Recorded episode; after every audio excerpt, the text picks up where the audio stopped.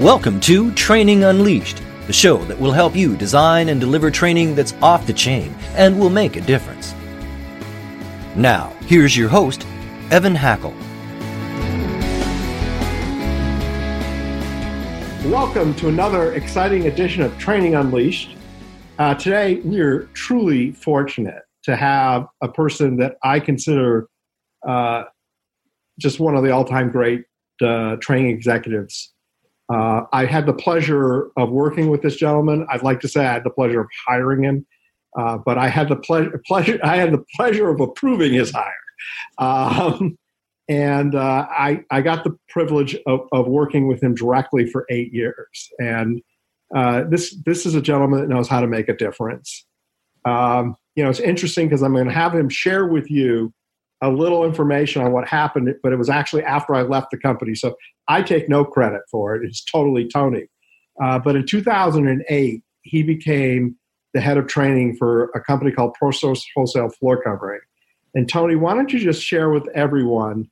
First off, say hi, everyone. Share with everyone the volume and average ProSource in 2008 and what it is today. Thank you, Evan. Thank you for having me. In 2008, I uh, took a full time role with uh, as a training executive for ProSource, and uh, when I got there in 2008, the average showroom was about 1.2, 1.3 million dollars. Um, today, in 2018, um, the average account manager is doing about 1.5 million dollars. Um, each showroom has four to eight account managers, so it's grown from about 1.2 to 6 million dollars on the average per showroom with 145 showrooms in existence today. Yeah. And this is an amazing statistic. And the other thing that's amazing is that there was more floor covering sold in 2008 than there is being sold in 2018. Um, and and that that's, has a lot to do with the uh, credibility and the process and the behavior of a lot of good people at ProSource. Yeah. And I know you're modest because I can already tell you're giving credit to everybody, but that's okay. Um, the thing that I love about you, and the thing that I love about ProSource for that matter, is the commitment to training to make a difference. And let's just start there. How did training? How did how do you think about training and and making a difference and and the impact that training actually has on business? I believe that the training executive and the training team is really the conduit of change for any organization. Um, the a trainer has a very unique position in that um, they get the opportunity many times to hear the problems and the issues at the executive level, but more importantly, they are tuned in. I guess is as, as good a word as possible. They're tuned in to the motivation, to why an account manager or a manager or a supporting staff member what makes them tick? What, what, makes them extremely excited about their job? What frustrates them about their job? And behavior changes at the rank and file level. You have to be able to communicate in a way that is important to that individual. It's it's the it's the old adage that uh, what's in it for me. I've always believed that every every one of us has the station that plays in our head all the time, and it's it's WIIFM. It's that station that's what's in it for me. Why is it important for me to listen? Why is it important for me to change? And when you have that unique positioning of being able to to hear that, uh, when you're a trainer and you're facilitating a group, if it's five or fifty or five hundred, you get a chance to get the pushback. Anytime you're sharing a new procedure, a new process, a new behavior uh, at a uh, at a classroom type of level, you get the pushback. You hear all the reasons why they think something will not work, and that puts you in a position to understand what motivates that employee, what motivates that person, and if you're if you're a good listener, most people think trainers have to be great speakers, but you have to be a great listener to understand that motivation and be able to relate a change or a process or a procedure in a way that it becomes important to the listener. And when you can do that, you can make lasting change in that listener. And that's that's the role of, of every training agent out there. And and I totally agree with you. and I would say, you know, if you if you remember, Tony, the premise of this uh, of this podcast is that training done right unleashes amazing results. Absolutely. Yeah. And from my perspective, the issue in the field isn't so much that we don't have capable trainers. It's how do we get the what's in it for me at the C level, at the you know the decision maker level, to allow people the ability to effectuate that change.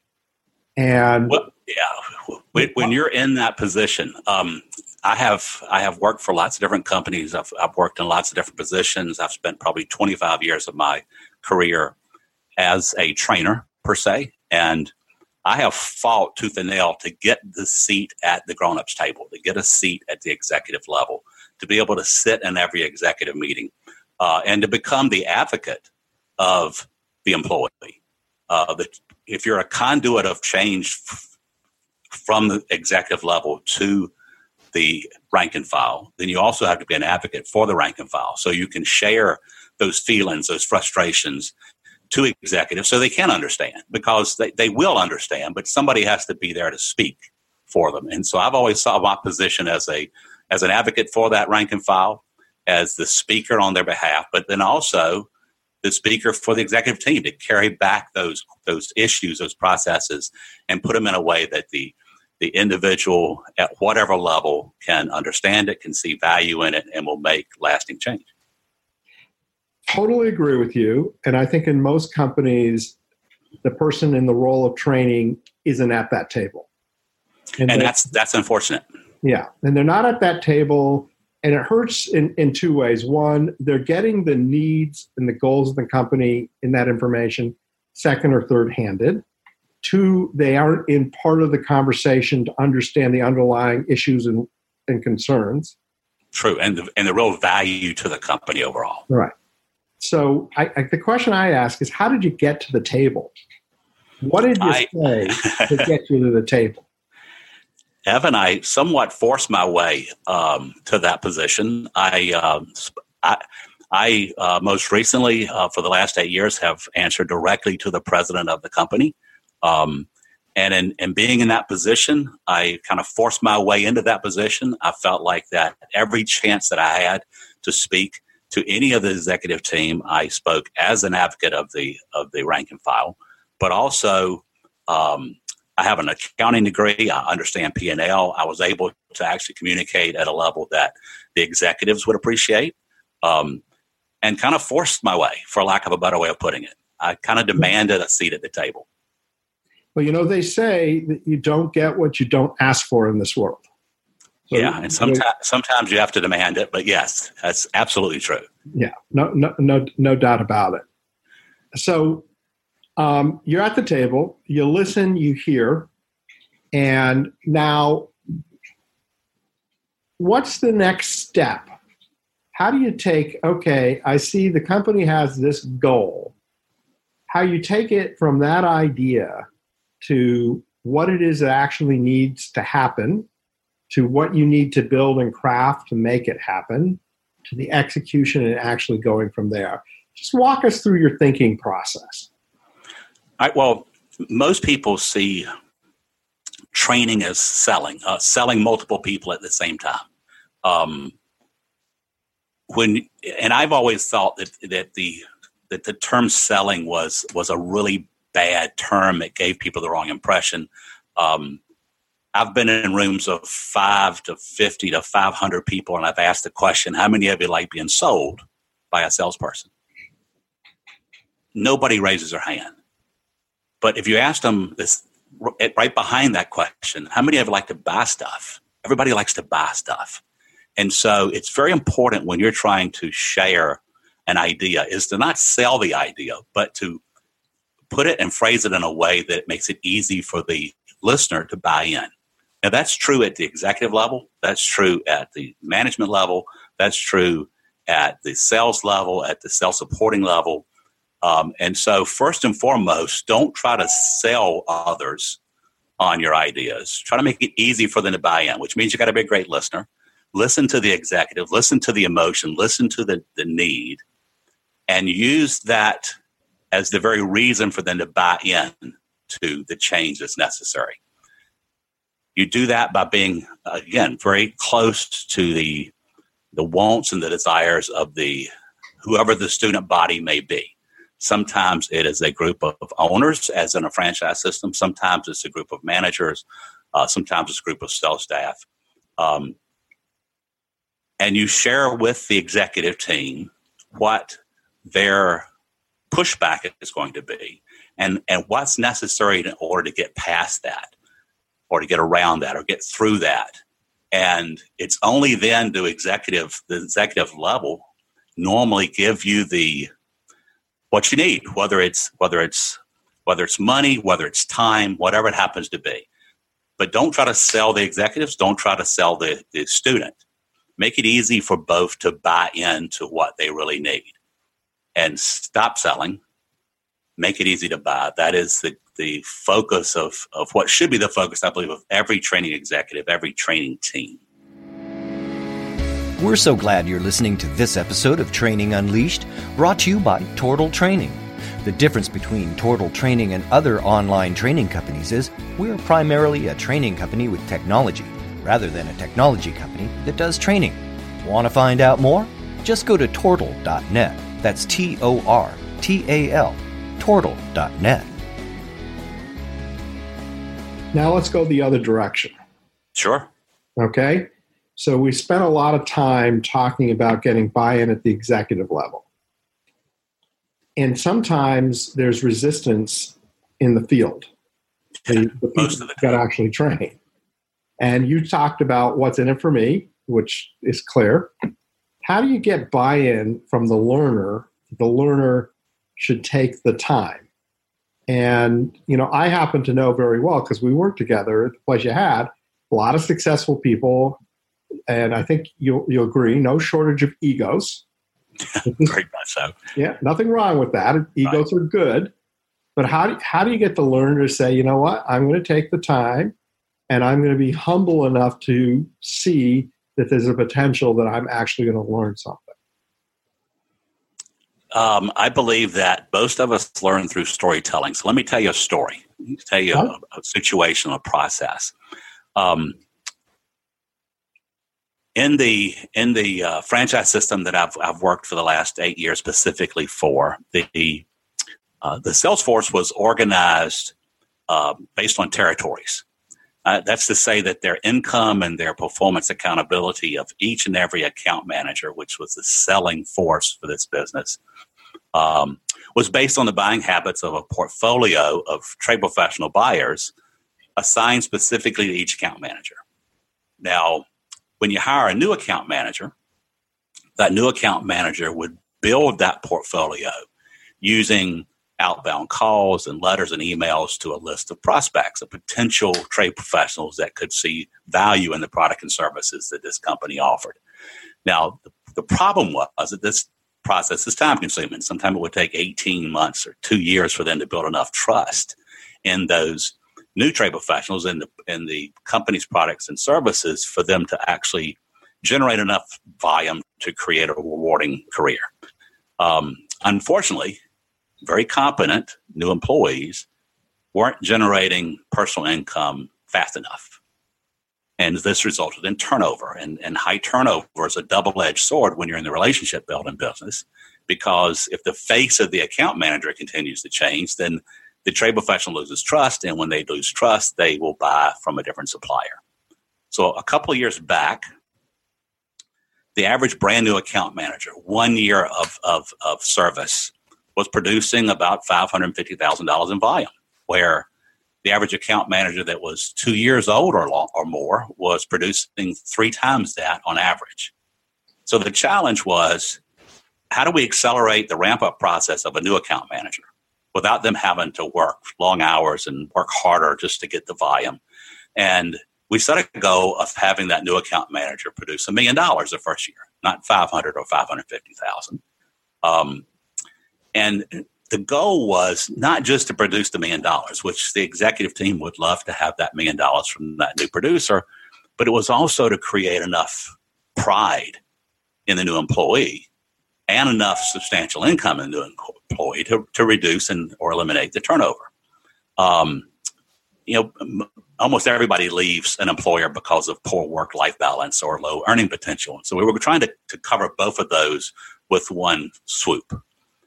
Now, those account managers that had the two or three years were uh, there was very low turnover. They were producing great income. They were they were happy with themselves and with their work. They loved the hours. Everything was working great. So collaborated with a data analyst team and we had to, we determined that these existing territories, those portfolios of business, had a lot of buyers that had bought in the last 12 months, but there also was a very direct correlation that there were a number of them that had slowed down their purchases, that had not purchased at all in the last three to six months, where the average was buying every 30 to 45 days. And kind of stole this from RFM, recency, frequency, monetary value, which is a um, a formula, a process that a lot of marketing companies use. We looked at that frequency and we determined that was it possible? We, we kind of surmised was the slowdown in buying habits by this particular group of trade professionals was it because they weren't getting enough love, not getting enough attention, not not having the their current account manager stay in touch with them enough? And if we put those in the hands of an of a new employee, would that time that that new employee had and the energy that the new employee had rejuvenate this valuable business relationship? That was that was the challenge. Now, to do that, we would have to quite literally rebalance territories, take away from the existing and give to the new. And so that creates a lot of pushback. Yeah, I can see that. Yeah. So we sat down and we created a process to recognize who those unengaged trade professionals were within each portfolio for each account manager. Uh, we created a simple dialogue for the franchise owners and for the sales managers to use when they discussed these unengaged trade professionals with their account managers. We took some historical data and showed the account manager that the time and attention they're spending with these unengaged, if they were spent with their more engaged trade professionals, it would actually generate a, quite a bit additional business for them and not take away their time. They were kind of wasting their time or not not providing enough time and attention to them. We um, also let the account managers know that they would have time. They would have about 60 days to try to re energize these trade professionals that had unengaged, had slowed down. And during that time, the manager would be trying to recruit, hire, and train the new employee. So they were both working together at the same pace at the same time. Um, we created a, a protocol, a transition protocol of how to actually rebalance those territories once that new employee was hired and onboarded. The result, one year into this process, the average new account manager was doing $960,000 a year, not 550 almost a million. Didn't quite make our million dollar mark the first year. But more importantly, the existing account managers that had, for lack of a better term, lost those accounts actually, on average, did $330,000 more that year than they had done the previous year. So by literally giving up some, they recognized a tremendous boost in their revenue producing. The new account manager did virtually a million dollars. And that that substantial progress in just one year not didn't just provide the executive team the volume, but it provided every new employee a reason to celebrate. And so focusing on what's important at each level is the only way to find the solution. And those solutions are there. You just focus on what's important at each level and they can be found and they can actually be implemented. And that's that's just one example of that process. So, so I love the story. I'm going to take a second. I'm going to highlight what I heard. Sure. Immense transparency in the process. Absolutely. That, you know, you were you were explaining everything to everyone, what their benefits were. Uh, you set targets, you set goals, you set KPIs. Absolutely. people could see what wins were. And I love the fact that you addressed that, hey, they have to be at this level to make a certain level of income. Yes. Or you can't keep them. And you know, it's it's interesting because I, I find and I run into this all the time where people are dealing with incredibly high turnover and they can't keep employees because of compensation. And they never, never is too strong a term, but there is a resistance for people to say, how do I refigure the job? How do I refigure the outcome so that we can afford to pay people more? And in this situation, we did not change the compensation for existing people. We did not change the compensation model for the new people. What we changed was an, an element of the assets that were available. The most valuable assets that a company has is those buying customers. When those right. customers stop buying or slow down their buying, then you're losing a valuable asset. And getting the executive team, management team, and the individual account managers to recognize that asset loss was a key to bringing a solution. Yeah. And as you said, it was about total transparency, letting everybody know up front what was available, what was happening, and, and how we were going to input a solution. So clearly can see the profound difference that you you had on the company. How did the company view this? Do, does the company value training? Uh, uh, did uh, the marketing people say no, no? It was really our improved direct marketing campaign. You know, how how did victory get shared at the company? It's it, that's that's a great question. It's uh, it's usually said that when sales are up, marketing takes all the credit. When sales are down, training has a new job to do. And so I totally understand that logic. Um, we actually collaborated. Our department collaborated directly with marketing. We provided um, marketing for the existing account managers to let them know that um, uh, let their their account managers uh, let their trade professionals understand and know about this rebalancing to share the reasons why we created marketing to introduce the new account manager to those existing trade professionals um, marketing kind of stood, you know, on the stage with us in, in the celebration. And so it is, I think it's important uh, that collaboration with every department and that uh, clearly not hiding anything and have true uh, visibility around your process with everyone is an important element of that. So your answer is like perfect. I, I wasn't 100% sure when I asked the question that was the answer I was going to get. I was pretty sure that was the answer I was going to get. But I just want to really highlight for everyone listening the importance of transparency and collaboration.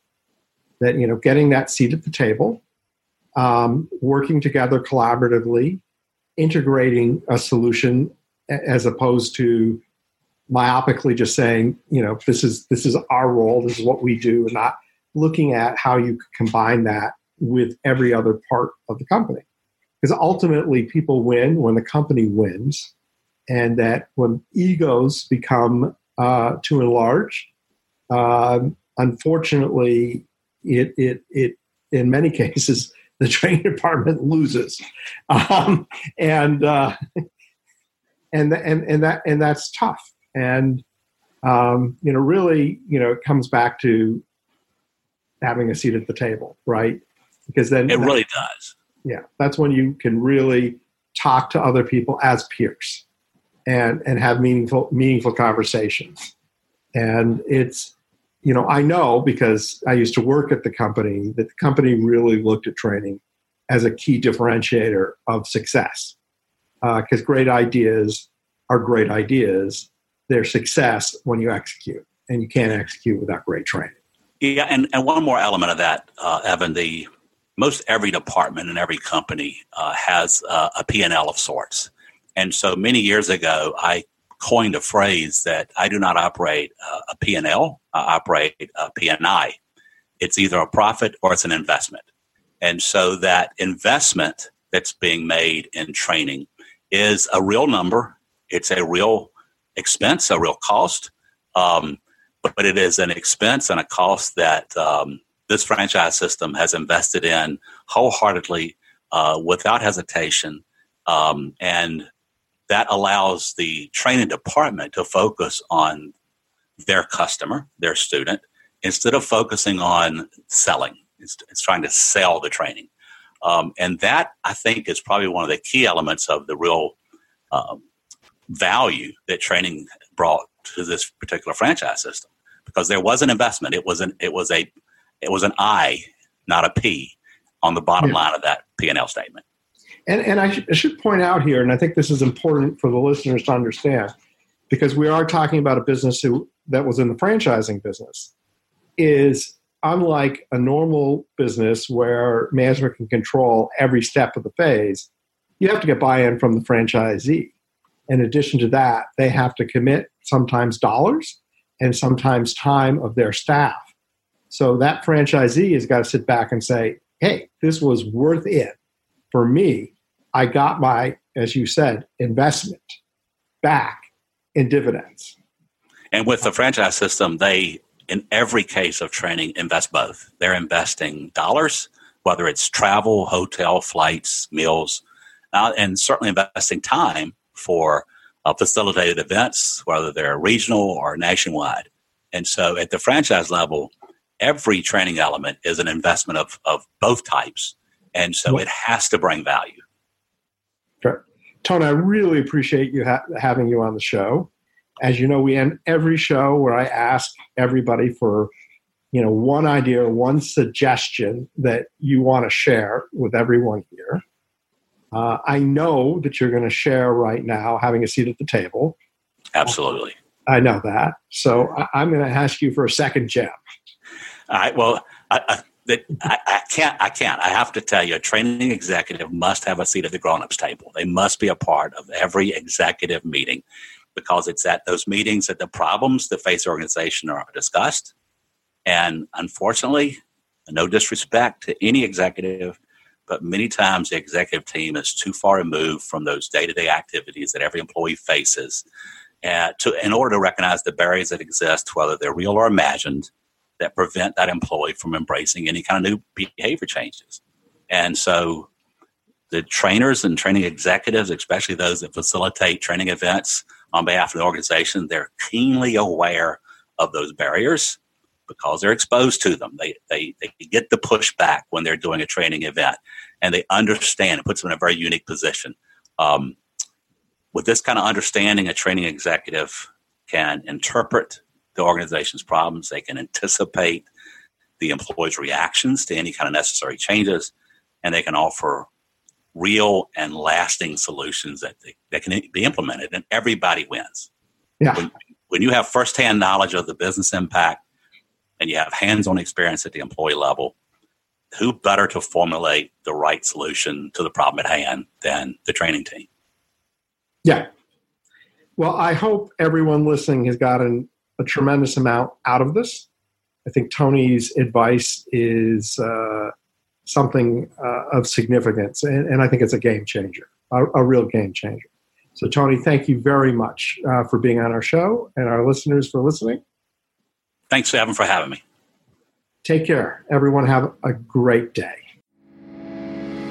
This has been Training Unleashed, but it doesn't stop here. Just go to trainingunleashed.net to subscribe to the show. That way, you'll never miss an episode, and you'll be well on your way to delivering training programs that are off the chain. We'll talk to you next time on Training Unleashed.